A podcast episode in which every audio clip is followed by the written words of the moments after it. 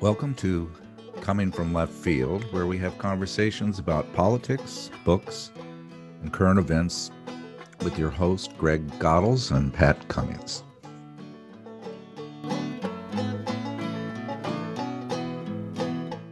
Ukraine was founded in 1991 after the collapse of the Soviet Union, although its people, the Ukrainians, have been around for longer. Kiev, the capital, is one of the oldest cities in Eastern Europe, founded around the 5th century AD.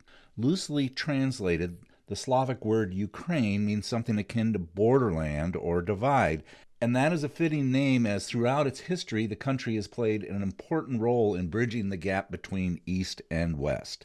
Western Ukraine's a lot closer to the rest of Europe, while Eastern Ukraine has a larger Russian influence. Our guest today just visited this borderland, and we're looking forward to his observations. So let's discuss. Warm greetings. We're back with Dan Kovalik, who is, I guess, a official official friend of the show because we've had you on a couple of times, Dan. Indeed. Uh, uh, we had you on with your book Cancel Culture the first time, and then you had just finished your book, uh, Nicaragua, and you did an overview of the pink tide going down to Central and South America. I understand you're you're visiting there again again soon. I'm on my way to Venezuela tomorrow. Indeed, yes. And t- tell me what you're going to be doing there. Well, there's a big Alex Saab conference. There's going to be a lot of speakers there from around the world, um, also from the Venezuelan government, Alex Saab's wife's going to speak there. Um, essentially to show, you know, hey, that we still support him, we're still around, and um, this issue is not going away. Tell tell folks who Alex Saab is. I think some some people that watch this will not know. Yeah, well, Alex Saab, I would kind of compare a bit to to Julian Assange. He's someone that has been held now in captivity for I guess, going on uh, three years. He is a Venezuelan diplomat, though the U.S. has tried to challenge his diplomatic status. Uh, who was kidnapped in Cabo Verde. He was on his way to Iran from Venezuela to on a diplomatic mission. He had diplomatic pouches with him. He was going to make a deal with Iran to get um, food and medicine and other supplies for Venezuela for the people. Um, he was he went to refuel in Cabo Verde, which is a an island nation off the coast of West Africa. And they were there. We were waiting for him, ready to arrest him. They said based on an Interpol notice, but the notice wasn't actually put out till the day after he was arrested. Um, but he was arrested at the behest of the United States on um, alleged money laundering charges, which, by the way, a chief prosecutor in Switzerland went through all the bank information that is the basis of this of these claims and found no no uh, wrongful doing. But in any case, uh, he's been held. He was held in Cabo Verde for at least a year, I think a year and a half, and then he's now he was sent to, even though Cabo Verde doesn't have an extradition treaty with the U.S., he was sent to the U.S. He's been in a prison in Miami now for about a year and a half, where he is waiting uh, to be tried on these money laundering charges. Really, he's being punished for circumventing the U.S. very draconian U.S. sanctions against Venezuela. I understand and, he's maltreated. He's been maltreated and he's been maltreated in Cabo Verde. He was tortured. He was uh, denied medications. He was he's been recovering from cancer, and he was denied medications that he needed. Uh, yeah, and in Miami, he's been put in solitary confinement at times, and um, yeah, and right now he's in very bad physical and psychological condition. And again, what they're doing, the reason I compare him to Julian Assange is that they, they don't ever want to really try this guy. They just want to hold him indefinitely till they probably kill him is what they want to do. You know, I mean, they they just want to keep him in this limbo state. So the Venezuelan government is very keen to have him back. Um, and they're willing to give up a lot to in it had to have some sort of prisoner swap with the US but the US you know really wants to hold on to him. I think they they treat him as a high value prisoner because he understands the workings of the sanctions and how to get around them and for that he's a dangerous guy. Mm-hmm. Mm-hmm. and uh, that said he's an interesting guy by you know his name is saab which may is not a venezuelan or latin name. He's actually uh, lebanese by birth and i think his i think his mom was palestinian one of his parents was palestinian and he actually grew up he's also a colombian citizen colombia south american citizen as well uh, he has dual citizenship in Colombia and Venezuela. Very interesting guy. Um, I've been reading his letters from prison, and uh, you know, even though he's a businessman, um, he he really did take a lot of risks to help Venezuela because he believes in Venezuela and he believes in socialism. In the book, he talks about socialism and how the U.S. is trying to destroy socialism. And uh, so he's a very fascinating figure.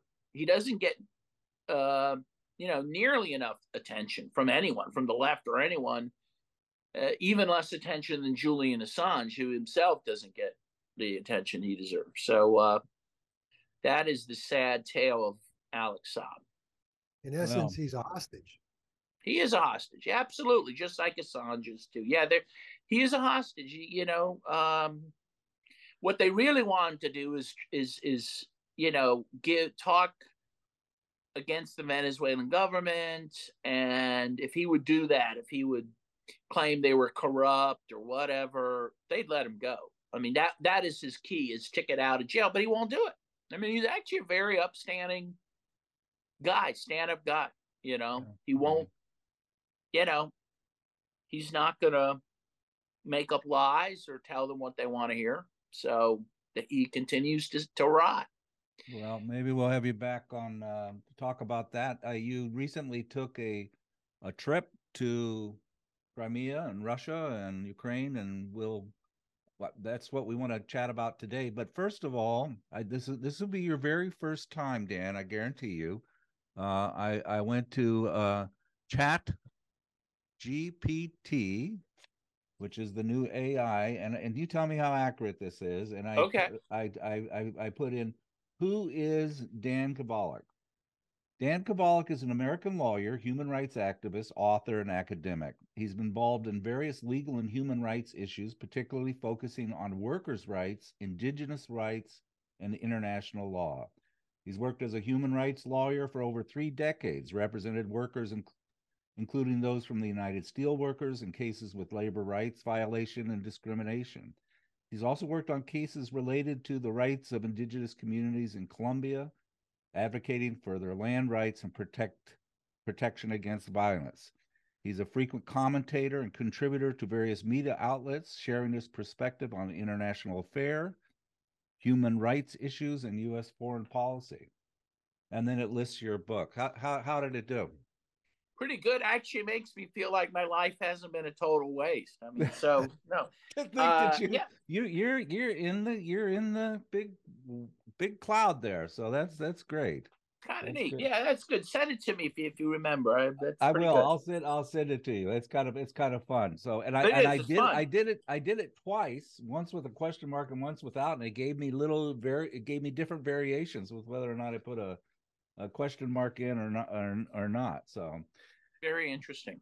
Hey, I, I let let's talk about your trip to Ukraine. In, in my introduction, I, I I always do a simple little introduction. I talked about how Ukraine is the Slavic Slavic word for borderline or divide. It's kind of the, you know, the east is Europe, the west is uh, uh, Russia. It's always been this kind of central conflict ground and um, you you just got back from a trip there. You with your friend Rick uh, spent how long did you how uh, how long were you there? Where did you travel? To tell me about well, tell me about it.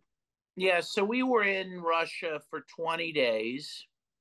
Uh, spent time in St. Petersburg and Moscow, and then went to Crimea, which had been part of Ukraine from 19 well, I guess 1954 until 2014. Now is well, depending on who you ask, is part back part of Russia.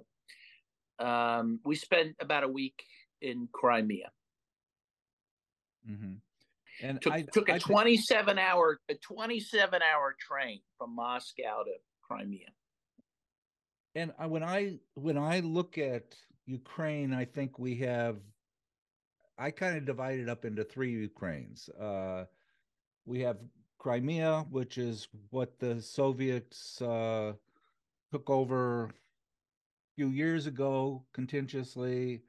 Um, we have the Donbass, which is the, the area close to Russia, uh, which has been primarily Russian and has been um, well. We remember when when Trump got in in in trouble for uh, denying the weapons? Uh, that was in the the weapons for an eight year war of which we've been funding Ukrainians to assault people in the Donbass. I think is it 14,000 people have died in that that one region there.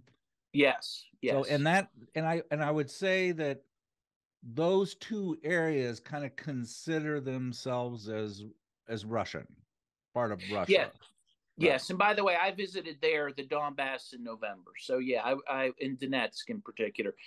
Yes, they they consider themselves uh, Russian. A lot of people, by the way, still there consider themselves Soviet before anything, which is okay. I found quite interesting. I was not expecting that. I found that interesting.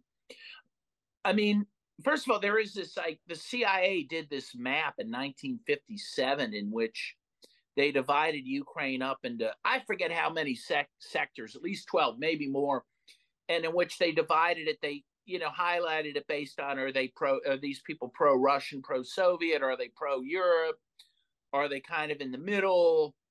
And what it showed is in the Western Ukraine, people tended to be pro Europe, anti Soviet. In the center, they were a little more neutral. And in the East, more pro Russian, pro Soviet. And Crimea also is very pro Russian, pro Soviet. I don't know if we can see this, but that's the map of the 2010 Ukrainian presidential election, and that's exactly right. It's just this heat map of uh, the blue is the pro-Soviet uh, um, candidate, the red is the pro, I guess you'd say European, but it it's a big country. It's the biggest country in Europe.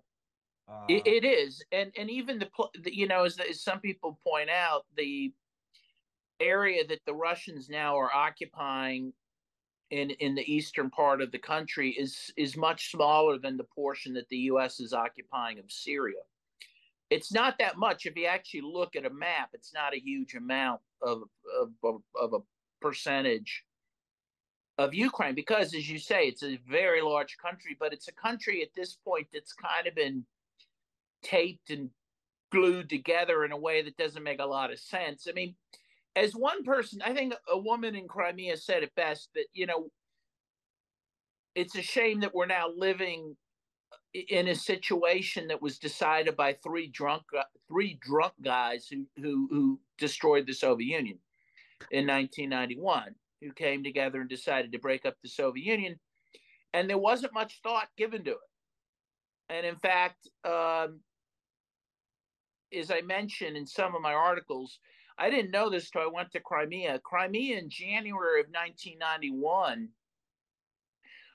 ha- held a referendum, which the Soviets allowed and condoned and blessed, in which they voted by huge numbers, something like 94% of the electorate voted to become an autonomous uh, republic and to secede from Ukraine because Crimea had always had been part of Russia since 1783. It was gifted to Ukraine arbitrarily by Khrushchev in 1954, but it was never a happy marriage. But as people in Crimea said, well, but, but no one really cared or worried about it because we're all part of the Soviet Union. So that was the main thing, and we didn't think it was going to break up. But of course, by January 1991, the writing was starting to be on the wall that things were, weren't stable.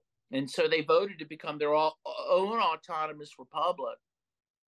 But again, these three drunk guys, as this person in Crimea said, you know, at the end of 1991, decided to, you know, to dismantle the Soviet Union no thought was given to complex situations like Crimea or Sevastopol, which is a city within Crimea, which itself is an autonomous city, right? So, and no thought was given to the Donbass, you know, no thought was given to what was going to happen when the republics, as then constituted, became their own independent countries. And so we're really still fighting over the dismantling of the Soviet Union. And of course, in some ways, we're still fighting World War II, in large part because the US continued to support Nazism after World War II. As some people say, the US did not defeat the Nazis, they absorbed them, mm-hmm. which is in large part true. So, you know, that Greg, that's what, kind of the story there. Yeah. Greg, what were you what were you gonna say? Well, I, you know, I think it's it's even you know I get upset with Western commentators who talk about these nationalities, national groups, national cultures. They've been messed up since uh, well, Dan went back to to uh, to uh, World War II. You go back to Woodrow Wilson. Central and Eastern Europe have always been a mess. They're a a a combination of different ethnic groups, different cultural backgrounds, different aspirations and all I can say about the whole friggin' mess is the only time they've known peace and they've known relative stability is when there was the Soviet Union or Yugoslavia.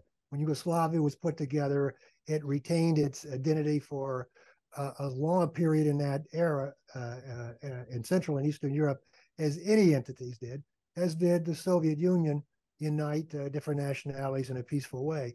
But it's extremely, extremely hard. And for Western journalists and Western uh, uh, politicians to say, "Oh, Ukraine is the," it doesn't have a history in that sense. I mean, I think Putin exaggerated its lack of a history, its lack of an identity, but it there is truth that really it doesn't have uh, a history that you can point to that's sufficient to justify defense that the West is now putting for this country.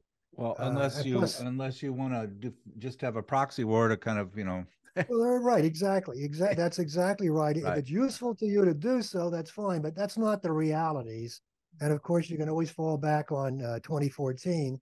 Uh, I'm sorry, 2011 and 2014 when these these various uh, uh, changes of government uh, took place, and they're all influenced by outside forces.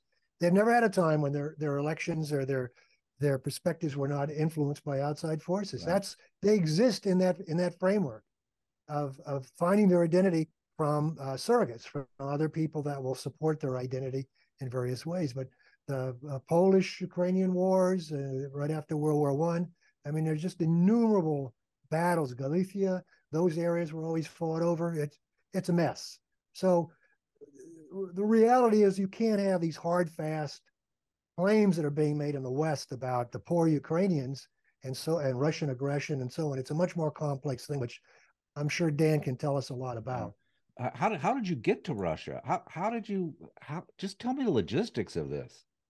Well, this time we flew to Helsinki, Finland, and then uh, drove. It's about six hours if you include the custom stops at the border uh, to St. Petersburg. It's a lot cheaper to do it that way. The first time I went, I flew on Turkish Airlines through Istanbul to Moscow, which they're now gouging people to take that flight because it's one of the only ways to get to directly to Russia. So the Helsinki flight makes a lot of sense. And it's fast fascinating because, you know, after the Russian intervention that started last year, Finland and Russia have have they're now cut off from each other. The the famous train, the famous Finland station in St. Petersburg that Lenin entered even during World War One, right? Even during World War One, he could go from Finland to St. Petersburg to the Finland station. Um, and there's still a giant statue of Lenin there, by the way. Uh, that that station's closed. There is no train service between Russia and Finland right now, as of February of last year. There still is bus service between Helsinki and St. Petersburg, but it's very limited. And you go through the you go through the custom stop at the border, and like you know, there's like 20 lanes, possible lanes for the customs. and only like two are open because there's a virtually no traffic between the two countries. You know, so it's it's very interesting to see. But that's how we got there. So Dan, let's let's try this. Let's try uh, sharing some of the your pictures. I okay. will because most people I think listen to us in audio form. In the show notes, I'll I'll put a link so we can anybody can see all of these pictures. Yeah, so this is a very old symphony hall in St. Petersburg, and uh, a friend of mine, Elena, took me there. The first uh, full day I was in St. Petersburg to listen to a Tchaikovsky uh, performance, which was very uh, amazing. A lot of the songs were very recognizable, of course, from movies and various things, and uh, you know, it was just a nice cultural event. Um, there were a lot of, you know, when you think of the great composers, there's so many great Russians. They even had a statue of Shostakovich there in the back hall. Uh, so that was just a great cultural event, you know. And I, you know, in some ways, I put up that photo. You know, at one point, the State Department was saying, "Well, Russia doesn't have a culture. They they're they're nothing but a gas station posing as a country." And of course, you know, that's far from the truth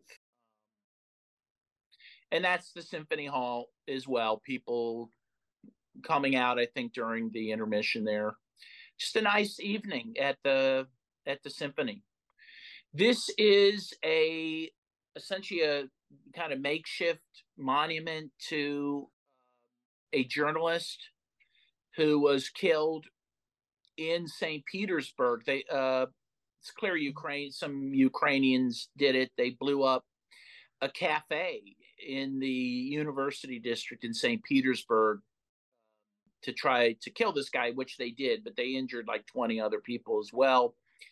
The cafe's closed. My friend Rick and I went there and took some photos of the different memorials that people had had put up.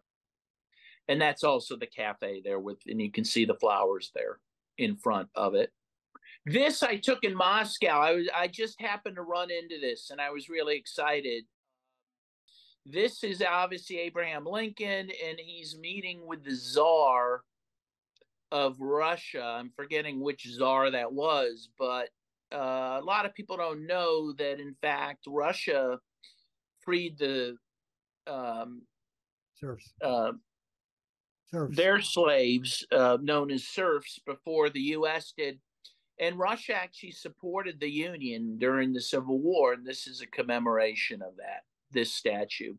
The next slide you can go to is uh, a monument to the famous meeting at Elba between American soldiers and Soviet soldiers during World War II. And again, you see fresh flowers at, at the monument. Russians aren't hating on America, right? Even at this time. And I thought these were really interesting examples of that. Next slide. This is a memorial uh, also in Moscow at in Old Arbat Street, beautiful street. It's closed to um, car traffic. It's a nice shopping restaurant area, and this is a monument to children of the Donbass who have, you know, lost parents, lost family, and lost lives during this. Now we're going on nine years, I guess, nine years of war between the government in Kiev and the people of the Donbass. So this is a memorial right in the middle of, of Moscow to the, the kids of the Donbass. Next screen. Uh, some of these and the next screens are, and you can kind of go through these fairly quickly, are subways in Moscow. I think all the ones that I'm going to show you are Soviet made. Well, you can see the old Soviet, you know, the red flag there these are like museums. I mean, you could literally eat off the floors of these subways. They're quite impressive. Next slide. Comrade Lenin, of course. Uh, next slide. These are like museums. I mean, they're incredible. And then you come back to the States and, you know, you just, the, the infrastructure is collapsing, but they take very good care of these. That's outside of, uh, of a subway. Again, it doesn't look like any subway stop I've ever seen here. I mean, it looks, again, it could be the opening to a symphony hall or something. It's pretty amazing. Next uh, picture. This is a family I befriended. I just met them in Red Square in November. We became friends, and um, they had me to their house for dinner. You can see they pulled out all the stops for me, even had some caviar. You can see the fluorescent orange color there. And, uh, you know, it's just, again, the Russians they don't have any animosity towards towards Americans and actually kind of like us. And we had a very interesting conversation. You know, the husband was saying, you know, he expects very difficult times to come. He said, but Russians are used to that. He expects the war to maybe go on for five years, and and um, you know, all the Russians are concerned the war could really become something much worse than it is now. You know, could God forbid be on a scale of the first two world wars we lived through. They're very cognizant of that in a way I don't think Americans are. They don't think about the ramifications of what's happening in the world. But again, the Russians have never been able to avoid it, even if they wanted to. They've been invaded so many times and suffered at least the figure they give now is 27 million people uh, during World War II. Though I just saw a podcast recently saying that the Russians may have upped that to something like 34 million based on new information. I mean, it's an extraordinary, extraordinarily high number of people they lost during World War II, and you know, people are very cognizant of that. But anyway, this is my kind of adoptive uh, family in Moscow. Next slide. This is a huge mosque near the hotel we stayed in Moscow. Uh, I think I was told it was the biggest in all of Europe. Uh, it is quite impressive, and uh, there is a big Muslim uh, community throughout Russia, which has, you know, been true for a long time. A lot of you could see a lot of Muslims around around the mosque, living around the mosque and praying in the mosque. Um, again, just a very interesting fact that maybe a lot of people don't don't think about here. Next slide. Uh, this is an old mural. I think it's made of tile. Uh, it's a memorial to firefighters. I believe that was taken in Moscow. I think they either that or St. Petersburg. I'm pretty sure Moscow. It's it's again a holdover from the Soviet Union. That was made during the Soviet days, and you'll see a lot of Soviet art and memorials around Russia that are still there, which, you know, for someone like us, I mean, it's nice to see. Next slide. There's Comrade Lenin. That's taken in Moscow, still very prominent there. I'm I was I'm still surprised to see how many monuments to Lenin are still standing, you know. And and I asked people about it and they're like, "Well, that's part of our history, you know." And regardless of how an individual may feel about Lenin, they recognize him as a great leader of, of, of Russia and, of course, the Soviet Union. And, you know, again, it's interesting to see that a lot of those monuments still stand. Next slide. Uh, okay, so I was in Russia around May 9th, which is Victory Day over the Nazis. Huge day. It's not just a day because they're celebrating for weeks in advance. And this this was in Gorky Park. Um, this is a monument to the what is it? The Immortal Regiment. You know, people who died fighting the Nazis, um, Soviets who died fighting the Nazis, and this is a memorial to them in Gorky Park, which was put up in advance of May 9th. Uh, next slide. And you can see uh, more uh, memorials to soldiers there with a monument in the background to Peter the Great. You can see the big big ship there, a big monument there in Moscow to Peter the Great. That is a monument that is uh, people have mixed feelings about. Some like it, some think it's tacky, but in any case. Uh, next slide. And this is um, Moscow. You can see St. Basil's Cathedral is the cathedral, I believe, in the very far background. So that would be part of Red Square. I just thought, you know, these these uh, Orthodox churches are just incredible. They look like, to me, they look like almost like giant toys or something. They're just so pretty, and I just thought that was an interesting photo. Next uh, slide. So this was on May 9th. This is back in St. Petersburg, and these are people holding up pictures of relatives who died during World War II. These appear to be people who fought against the Nazis. There are people all around town just walking around like this with photos. You can see the woman there has a hat on with a hammer and sickle um, emblem. Again, people were. This celebration is incredible. It's like uh, I've never seen anything like it in the U.S. I don't know of an analogous celebration where people throughout the country are just exuberant about celebrating and commemorating something as they do in Russia to commemorate the defeat of the Nazis, which is a pretty amazing thing. Next uh, slide. And this is in the this is in the cemetery, the biggest cemetery of people who died during the siege of Leningrad. This is a woman who survived the siege and she's be, being given some flowers here. Again, the, the outpouring of people who came to this cemetery on May 9th was incredible. And I was told so we think about 600,000 uh, Soviets died in the siege of Leningrad, which lasted over 700 days. And I was told this cemetery may have 500,000 people buried in mass graves here. They were buried as the siege went on, I mean, they just had to bury people because, you know, so many people were dying.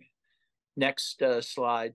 Again, this is still the cemetery. You can see someone in their old uh, Soviet uniform carrying flowers. See the families there. Next slide. A little girl putting flowers down to honor the dead in the cemetery. Again, I was just very moved. Yeah. And then here's me with uh, a man and his daughter again holding photos of their loved ones, uh, their their relatives who died uh, during World War II. Next uh, slide.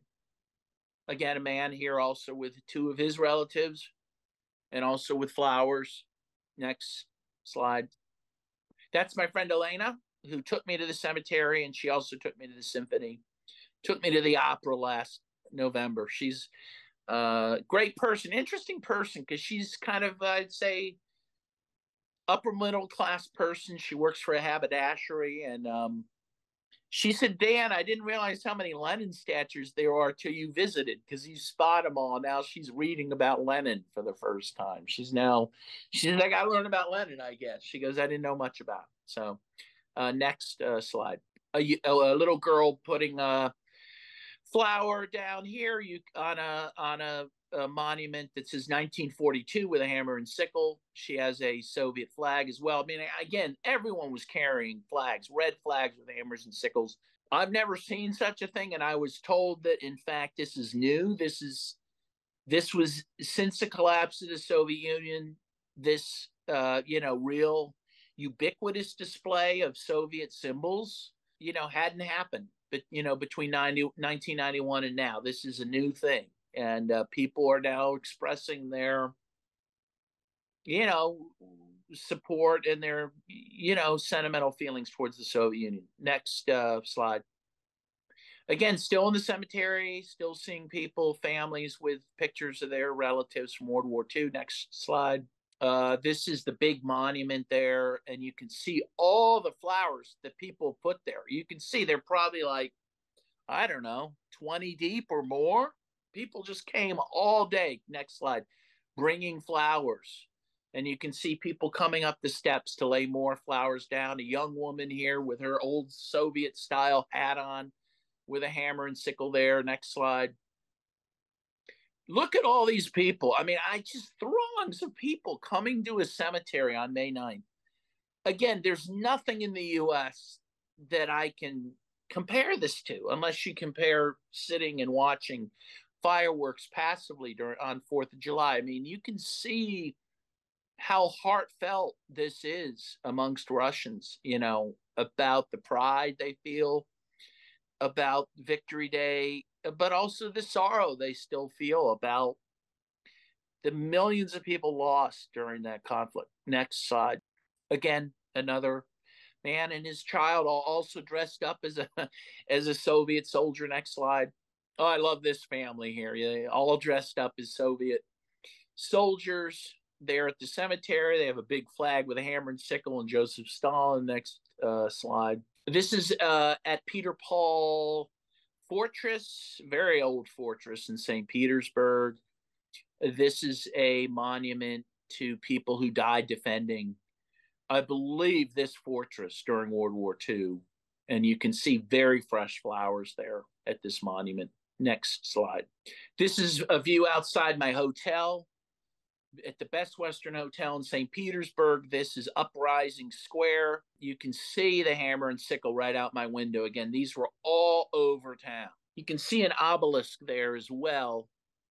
And that is the, the memorial to Leningrad as a uh, hero city of World War II. There are 13 hero cities from World War II because of the incredible sacrifices they made uh, during that war. Leningrad was one. It's still called the Leningrad Obelisk. By the way, the station in Moscow that you drive into on the train is still uh, Leningradsky um, station, Leningrad station. They haven't changed the name of that. Okay, next slide. So here we see, oh, this is Rick's photo. So hopefully I'll know all these photos. Well, this is just simply a good map showing uh, Ukraine, Russia, and Crimea in the center there. Uh, Crimea borders there the Sea of Azov and the Black Sea. Yeah, it gives you a good idea of where Crimea is situated. Which again, most Americans couldn't couldn't pick Crimea out of a map. Apparently, most Americans can't pick Ukraine out, out of a map. Um, and interesting, I saw a thing that the farther that Americans put the peg away from Ukraine, right, the farther off they are in guessing where it is, the more supportive they are of the war, which is quite interesting. So here's uh, showing the voting tendencies in Ukraine in 2010, and you can see, I mean, it's very stark. The farther west you go, the more they voted for a more um, pro Europe, anti Russian candidate. And in the east, you see the blue where people voted much more heavily for a more pro Russian candidate. And this shows how, you know, divided the country is. And it's, you know, it's due to long, long standing history, you know, that it is this way. And again, the break of, of the Soviet Union was done in a way, well, it never should have happened, first of all. It was done by fiat of three leaders uh, Yeltsin, who was the president of the republic, uh, the the Russian Republic, and I don't know who the other two leaders, the names were, but they were U- the Ukrainian president and the Belarusian president went to a cabin and they decided to break up the Soviet Union, and that's how we got into this mess. Uh, next, uh, this is just a uh, park here for uh, scooters and skateboards here, and um, this is in Sevastopol, Crimea. This is a picture, I believe, that was taken at a at the Partisan uh, Museum in Sevastopol, Crimea. Um, this is a it's in a house of, of of the partisans who fought against the Nazis in Sevastopol, and this is a picture of people who were killed by the Nazis during World, World War II. Next, and this is a secret passage in this house again now a museum for the partisans who to hide uh, in and the, these are the people who again helped liberate Sevastopol and Crimea from the Nazis. This is a park also in Crimea, I think in Sevastopol.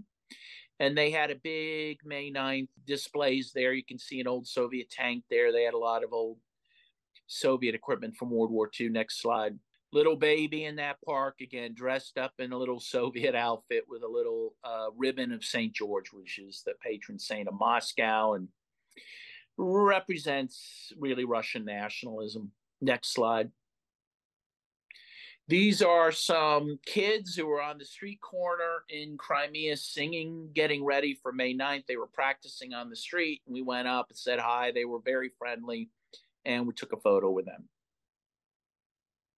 This is um, a, a museum now. It was a submarine base in Balaclava, Crimea, that Stalin built under a, ma- a, mount, a mountain. It's an incredibly impressive um, structure. And he built it to house nuclear submarines. He built it in response to the bombings of Hiroshima and Nagasaki, which he saw, I think quite rightly, as less of an attack on Japan, though they, those were the folks who suffered from it, and but more of a warning against the Soviet Union. Next slide. A submarine there from uh, again from this base, which is now a museum. Next slide. And they have a in this same museum uh, various, you know, uh, educational material about nuclear war and about, in particular, the bombings of Hiroshima and Nagasaki. Next slide. This is a, uh, a, statue of a Ukrainian poet in Yalta, Crimea. And we were shown this by actually a very pro Russian woman who wanted to make a point. And other Russians in Crimea told us this that look, you know, we think the Ukraine, Ukraine as a government, you know, was kind of abused us as Russians tried to outlaw our language, destroy our monuments, but we don't return that feeling in kind. You know, we still have this monument here to a Ukrainian poet, and we we still think of the Ukrainians as our brothers and sisters. Uh, next slide.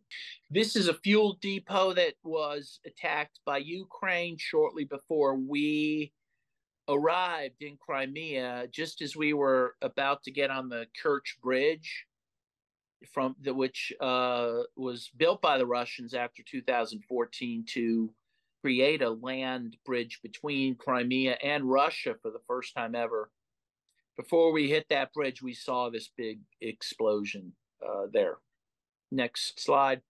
This is, of course, is Yalta Palace. Yalta, at this palace, which had been the palace of the Tsar, and then after the Soviet Union took it over, it became, you know, this property of collective property of the people. And uh, the famous Yalta meeting between uh, Churchill, Roosevelt, and Stalin was held at this palace. Next slide.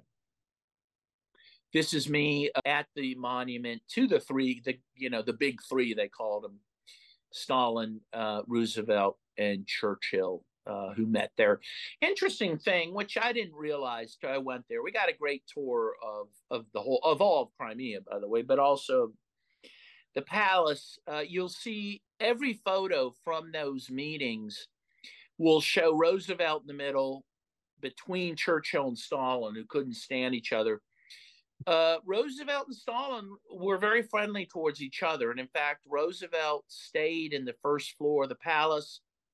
They actually built a makeshift bedroom for him because of his wheelchairs on the first floor so he could get around easily. Uh, Roosevelt actually felt more positive towards the Soviet Union than he did to Great Britain, at least according to some accounts that I've read. So it's very interesting. Um, Churchill, of course, was plotting, you know, even as World War II was ending to begin the war against the Soviet Union. And sadly, had Roosevelt lived, maybe the world would be different because that was not that was not his plan. But of course, it was Truman's plan, and uh, that's where we're at. Next slide.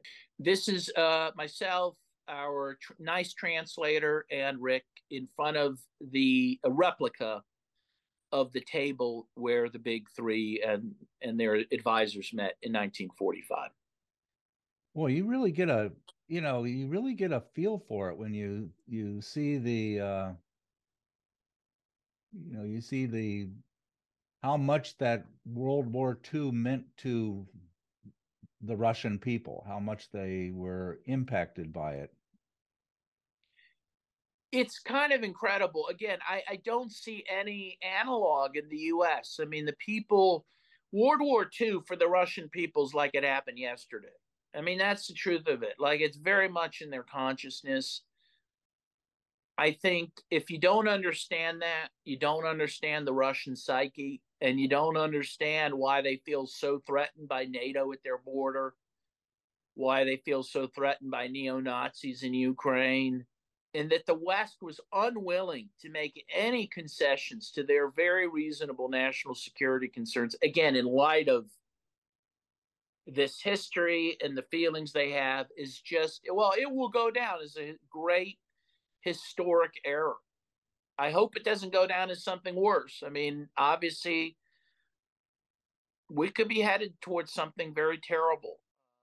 And again, a great conflagration which you know all of us should be worried about and fighting against, you know, and it's only by understanding each other that we can avoid that. And really, that's why Rick and I went to Russia. That's why I went to Russia in November. I mean, I just feel, you know, in the old days, in the Cold War, when I was a youngster and I was learning from my old commie mentors, a lot of them, and even non communists, by the way, um, were going to the Soviet Union uh, to do people to people diplomacy. I had a very you know, this very Christian, you know, family I knew in Dayton did that. They even brought me back a Lenin bust, you know, and and that was not considered weird. I mean, that was this. The Russians weren't seen as like these devils, and even this. Well, then Gorbachev, he was of course loved by the West, but mm-hmm. even the other premiers like Khrushchev and and Brezhnev were not vilified in the way that Putin has been. You know, Kennedy could hug Khrushchev without being called a traitor, right? And even Stalin was called Uncle Joe and whatnot. I mean, the anti Russian sentiment that is being whipped up in this country and has been really since, in a big way, since 2016 with the big Russiagate lie is unprecedented. And it's dangerous, and, and we are seeing the evil fruit that that has you know, grown from that evil tree. And uh, it's disgusting. And again, um, I, I, think people need to fight against that, resist against that. I mean, I guess in, in, in a certain way, Rick, Rick and I, our position was just like we we reject this. You know, uh, we're going to go to Russia. We're going to make friends in Russia. They're not our enemy. There is common ground we have, and you know, there's things that we can learn from them. And um, you know, my one of my frustrations is how do you get information? Um, I, you know, the last two years I've been listening to the Gray Zone with Matt, um, Aaron Mate, and um, Max Blumenthal, yeah, and Max Blumenthal, and you know, when they first started reporting, I thought they were nuts. I mean, I, I thought this, and now I'm realizing that they're probably one of the more accurate reporters of the situation of the situation over there. Even even Jimmy Dore. I mean, I yell at about 20% of his content. I literally yell at the computer and you know, I get frustrated with him. But he he's done a fairly good job of of capturing some of the done problems, a very good job.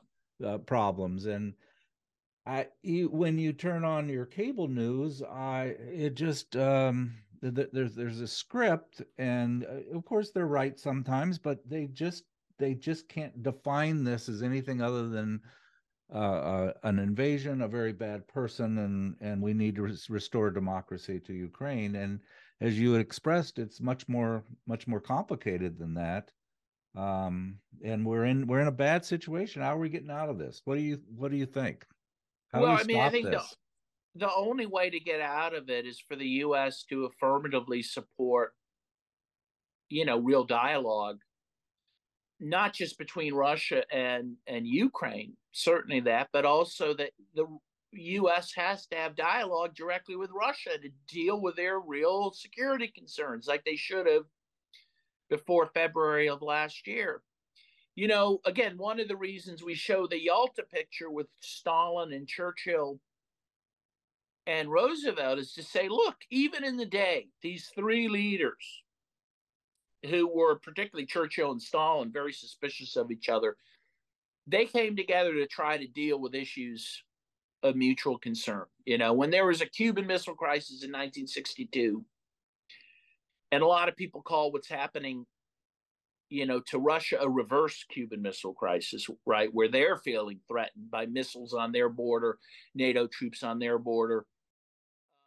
Khrushchev and Kennedy were able to to negotiate their way out of it in 13 days. And they were able to reach an agreement because both of them made concessions, right? Kennedy agreed to give up the missiles in Turkey quietly in six months, right? So he asked that it be done secretly. Khrushchev agreed to that. Kennedy also agreed that the U.S. would not invade Cuba and in return, um, Khrushchev agreed to remove the missiles from Cuba. That's called negotiations, right? And that's that, and it was done to prevent the world from being destroyed by nuclear weapons. And that was responsible of both of them to do that, right? But we do not have responsible leaders in Washington. We have ideologues who know nothing about the world, who know nothing about history, and are leading us over the precipice. And someone has to be a voice of reason in all of this. Greg, where are all the war protesters in the street? Where are all the um, liberals that are saying "Hell no, no more war"? Where? I remember uh, Saturday before the war broke out, there were twelve of us on a cold, cold day uh, in Pittsburgh, uh, um, warning about the forthcoming war and and and arguing against it. Uh, and uh, frankly, no one heeded that. For the first year, in fact, you couldn't get the so-called left here to respond to that war. They either took sides. I mean, the vast majority took the sides of the uh, uh, the the the the narrative, the U.S. narrative that the Ukrainians were fighting for their uh, um, their own uh, independence, and some on the other side, a small minority argued uh, took side of Russia, but you couldn't get an argument for stopping the war at least, in fact, in this country, what was it in January, February, the projection of an anti-war demonstration, the first one in D.C. and then a second one in D.C. I think in March or April, and uh, they were totally uh, the, the left is screwed up on this. They really have no idea what's going on, and apparently no real interest in finding out what's going on. Um, but more importantly, the media here. I mean, if you go back and look at uh, Gallup polls, 10 years ago. The animosity towards the Russian, the Russians in general, the Russian government, Putin, was not great. And that was turned completely around. And then they shut down any alternative outlet to get information from the East, like RT or Sputnik. All they literally shut them down uh, as as almost as as a uh, a, a, prelude to this.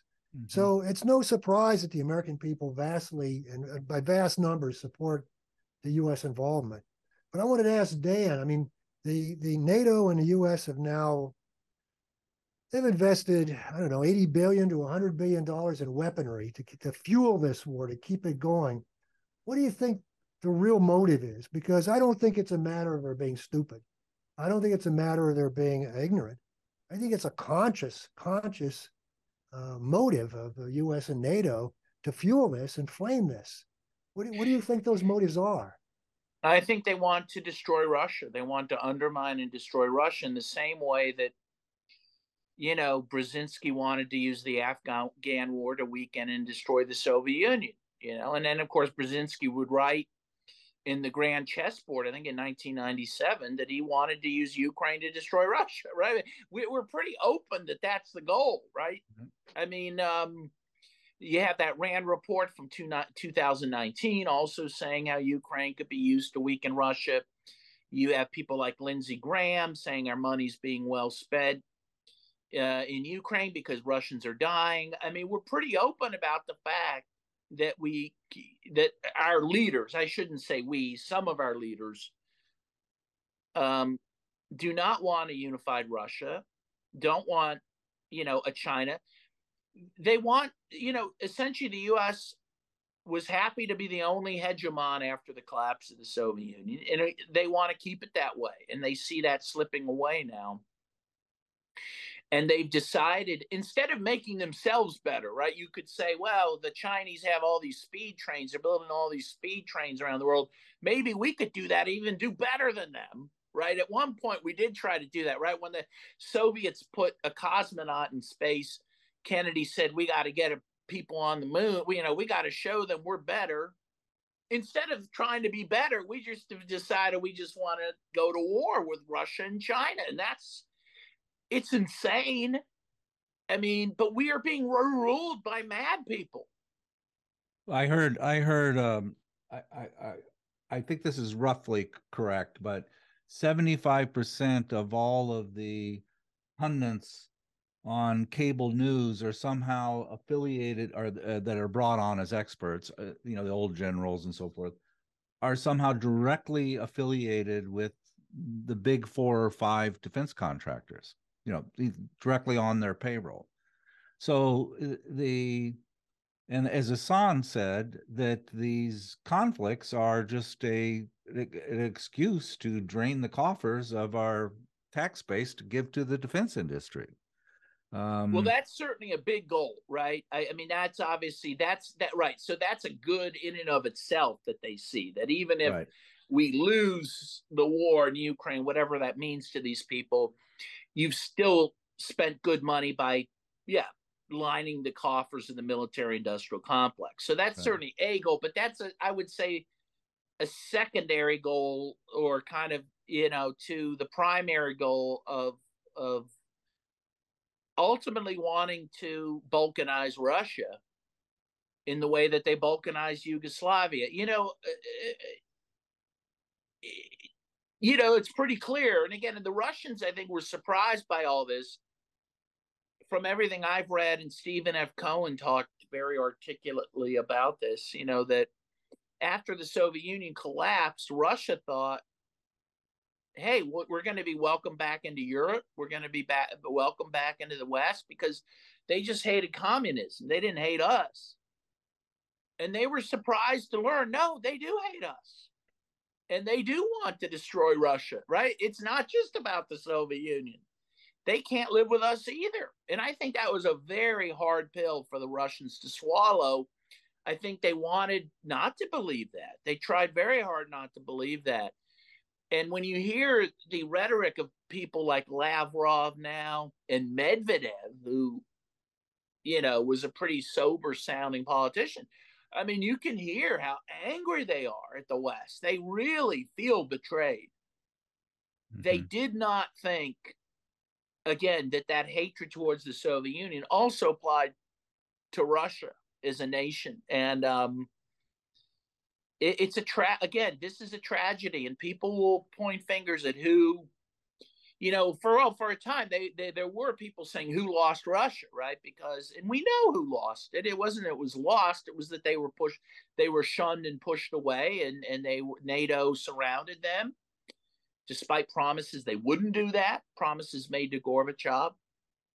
And uh this is you know it's led directly to where we are right now. And again a lot of us saw that coming. And we warned that this was happening. And uh you know we're seeing this happen before our eyes and again it is a tragedy. It's and it was totally preventable and and the worst is still preventable but we're getting very close to the point of no return. Right. The dam but the dam that just broke a day or so ago, um, supplies most of the water to Crimea, and I it's yeah, we you know it's just getting worse and worse.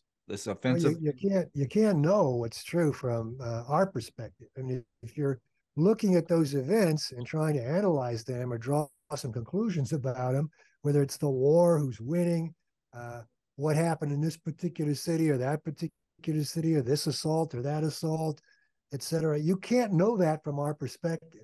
You just can't because you recognize right away the media is just taking the State Department uh, statements and repeating them. There's no no uh, roving reporter going into the other side. I mean, most wars there have been. There have been uh, stringers that would uh, represent the other side. Here we get one side, and uh, you have to be clever and and and you have to like delve into it. For example, the the, the big offensive that's supposed to be happening now. Obviously, you're hearing apologies in the Western media for why they haven't done better. That is to say, the Ukrainians haven't done better. So you can conclude that they're not doing better, that they're not doing as well as they expected in this war, because there are apologies all over about, well, you got to wait. There's, it's coming. It's going to be more.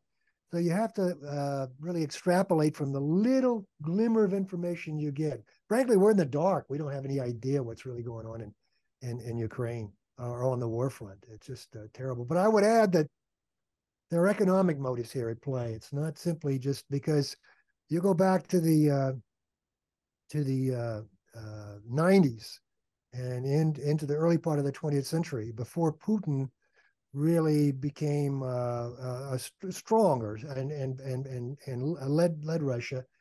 and U.S. Uh, capitalism was ex- was was ecstatic about going to Russia, and and there was a love fest going on.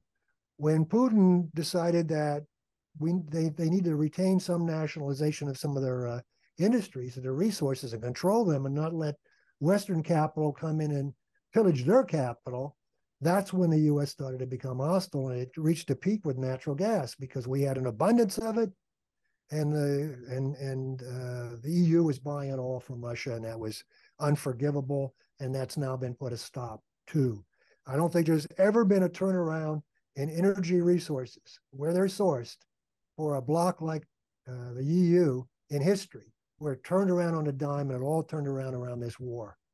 Uh, so same with China. I mean, as long as the American capitalists could go to China and make tons of money, they were okay. But once the Chinese began to look out their own affairs and, and keeping their uh, resources there and so on, and developing as competitors, and legitimate competitors to the U.S., the hostility, the hostility broke out. Dan, you're doing good work. Yep. You are, oh. and I every little bit helps. I mean, even uh, I, when I looked at your slides and read your blogs, uh, you know, this is just more information that I think is going to ultimately educate people and have them realize that uh, cooperating and getting along is much better than what we're doing. You know, what both sides are doing now with these conflicts. I mean, it's not. It's it's it. There's some mutuality here and people behaving badly, and um, it's, it's got to stop. So yeah, well, I appreciate you saying that. I mean, I I need to hear that because it's it's you know these trips are not easy. I mean, we were we spent seventy hours in trains, and you know we uh-huh. funded the whole. I should say we funded the whole thing our, out of our own pocket. It's not like anyone funded us. No one we didn't have a tour guide uh, you know getting us on trains or you know any you know we bought our own train tickets and we did whatever we did on our own we didn't have any help doing that and um you know whatever we wrote or whatever we published we did based on our own observations not because anyone told us to do whatever you know but but it's not easy to do these trips you know um it, it's very expensive and takes a lot. So I'm glad to hear that you think there's some value in it. I mean, I pray there is because that's why I'm doing it, you know, and I mm-hmm. feel almost a, I feel almost a panic need to keep doing it because I do see humanity in the balance here. So, yeah. Good. Thank you. Thank you both. I appreciate you. Thank you. I enjoy your podcast very Good. much. Thanks, Dan. Thank you.